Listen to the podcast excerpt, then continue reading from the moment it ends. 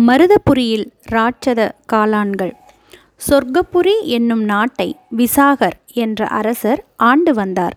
அவரிடம் குதிரைப்படை யானைப்படை காலார்படை என்ற பிரிவுகளில் படைகள் இருந்தமையால் அண்டை நாடுகள் அவர் மீது போர் தொடுக்கும் எண்ணம் ஏதுமின்றி நட்புறவுடனேயே இருந்து வந்தன.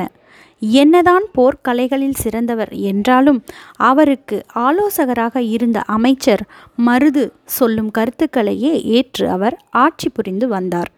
அவரின் கவலை அவரது துணைவியார் ஒரு வருடம் முன் விஷக்காய்ச்சலில் இறைவனடி சேர்ந்து விட்டதுதான். அவர் ராணி மீது அளவற்ற மதிப்பையும் காதலையும் கொண்டிருந்தார். ராணியாரை பிரிந்த துயரம் வருடம் ஒன்று சென்றிருந்தும் அதிலிருந்து மீளாதவராய் விசாகர் இருந்து வந்தார். அரண்மனை வைத்தியர் ராணியாரை காப்பாற்ற பல வழிகளிலும் முயன்று தான் பார்த்தனர். இருந்தும் அந்த விஷக்காய்ச்சல் அவரை காவு வாங்கி கொண்டுதான் சென்றது. அவரது ஒரே செல்ல மகள் இளவரசி இமயவள்ளி ஆண் வாரிசு என்று விசாகருக்கு இல்லாமல் போனதால் இமயவள்ளிக்கு வாள் சண்டை பயிற்சி வில் சண்டை பயிற்சி என்று படிப்போடு சேர்ந்து குருகுலத்தில் அவள் கற்றுக்கொள்ள எல்லா வகைகளையும் செய்திருந்தார். இளவரசி இமயவள்ளியும் எல்லா கலைகளையும் ஆர்வமுடன் கற்று முடித்திருந்தாள்.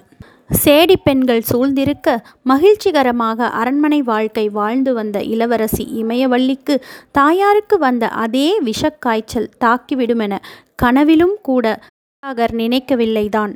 விசாகர் மனமுடிந்து போனார். விசாகர் மனமுடிந்து போனார். மலர்ந்த அல்லிப்பூவைப் போல இருக்கும் இமயவல்லியின் முகம் வேதனை மேகங்கள் சூழ்ந்து கொண்ட வானம் போல் ஆகிவிட்டதை அவரால் கண்கொண்டு பார்க்க இயலவில்லை. இளவரசி சோர்ந்து போய் கட்டிலை விட்டு இறங்காமல் இருப்பதை பணிப்பெண்கள் வந்து விசாகரிடம் சொல்லிய மறு நிமிடமே அவர் அரண்மனை வைத்தியரை கூட்டி வரச் சொல்லி படைத்தலைவனை அனுப்பிவிட்டார். சொர்க்கபுரி நாட்டின் கடைக்கோடியில் மூலிகை காட்டில் அவர் ஒரு குடிசையில் வாழ்ந்து வந்தார். அவருக்கு தூங்கி விழித்ததிலிருந்து மூலிகை புத்தகங்களை வாசிப்பதும் மூலிகைகளை தேடுவதும் அதை சோதித்து பார்ப்பதும் மட்டுமே பணி. இல்லற வாழ்க்கையில் இறங்காத அவர் தன் வாழ்க்கையை மூலிகை மருந்துகளுக்காகவே இழக்கும் வயதிற்கும் வந்துவிட்டார். அரசரின் அவசர அழைப்பின் பேரில் அரண்மனைக்கு வந்து சேர்ந்த வைத்தியர் இளவரசி இமயவள்ளி சயனித்திருக்கும் அறைக்குச் சென்று அவரின் கைப்பிடித்து நாடி பார்த்தார். அருகில் விசாகர் வைத்தியர் என்ன சொல்லப் போகிறாரோ என்ற தவிப்பில் நின்றிருந்தார். அரசே தங்கள் மகளான இளவரசி இமயவள்ளிக்கு வந்திருப்பது மக்குன் குனியா என்கிற காய்ச்சல். வைத்தியர் அப்போது அவர் வாயில் என்ன பெயர் வந்ததோ அதை அரசரிடம் சொல்லிவிட்டார். விசாகர் அப்படி பெயர் கொண்ட காய்ச்சலை இதுநாள் வரை கேள்விப்பட்டதே இல்லை. பின் அது என்னவெல்லாம் செய்யும் என்பதை எப்படி அறிவார்? அவருக்கு இருந்த பயமெல்லாம் ராணியாரை அவர் இழந்தது போன்று செல்ல மகளையும் இதனால் இழந்து விடுவோமோ என்ற கவலை மட்டும்தான். பின்பாக காய்ச்சலுக்கு வைத்தியர் என்ன பெயர்தான் இட்டால் என்ன? ஆயிரம் பேர்களை கொன்றால்தான் அரை வைத்தியர் என்ற பழமொழிக்கு ஏற்ப அரண்மனை வைத்தியர் முன்பாக பல வியாதிகளுக்கு உண்மையான சரியான மருந்துகளை கண்டறிய காலதாமதம் ஆகும் சமயத்தில் அந்த வியாதி நாட்டில் பலரை காவு வாங்கி சென்றிருந்த சம்பவங்கள் எல்லாம் நடந்து முடிந்து விட்டனதான். ஆனால் ராணியார் மறைவிற்கு பின்னர் வைத்தியர் விஷக்காய்ச்சலுக்கு மருந்து கண்டறிந்து விட்டார். அந்த மன தைரியத்தில்தான் அவர் இந்த காய்ச்சலுக்கு புது பெயரையும் இட்டிருந்தார்.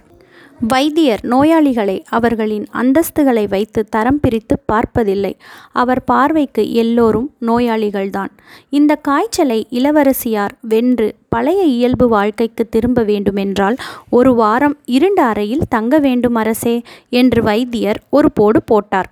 இருண்ட அறையில் தங்குவதுதான் இந்த காய்ச்சலுக்கு வைத்தியமா வைத்தியரே? அப்படி அல்ல அரசே இந்த காய்ச்சலின் தீவிரம் ராணியார் அனுபவித்த வேதனைகளை விட அதிகமானது. கைகளிலும் கால்களிலும் மூட்டுகள் எங்கெங்கு இருக்கிறதோ அங்கெல்லாம் வலி பிராணன் போகுமளவு இருக்கும். ஏற்கனவே நம் நாட்டுக்குள் பலருக்கு இந்த காய்ச்சல் வந்துவிட்டு சென்றுவிட்டது. இதை பற்றி உங்களிடம் நான் முன்பாக சொன்னதில்லை. இது எப்படி என் செல்ல மகளை வந்தடைந்தது வைத்தியரே? கொசுக்கள் அரசே இன்றிலிருந்து அரண்மனைக்குள் மற்றவர்களையும் மக்குன் குனியா தாக்காமல் இருக்க துளசி இலைகளையும் வேப்ப இலைகளையும் பறித்து மண்பானை சட்டியிலிட்டு புகையுங்கள் அரண்மனை முழுவதும். அந்த புகை கொசுக்களுக்கு ஆகாது. உடனே நான் தரும் மருந்துகளை மூன்று வேளையும் இளவரசியாருக்கு கொடுங்கள். காய்ச்சல் தீரும் வரை சுடுகஞ்சி மட்டுமே கொடுங்கள். முதலாக இளவரசியாரின் படுக்கையை இருண்ட அறைக்கு மாற்றுங்கள். பாடிய மலராய் படுக்கையில் ஒரே நாளில் கிடக்கும் இமயவள்ளியை பார்த்த விசாகர் பணிப்பெண்களுக்கு சில தகவல்களை சொல்லிவிட்டு அங்கிருந்து அகன்றார்.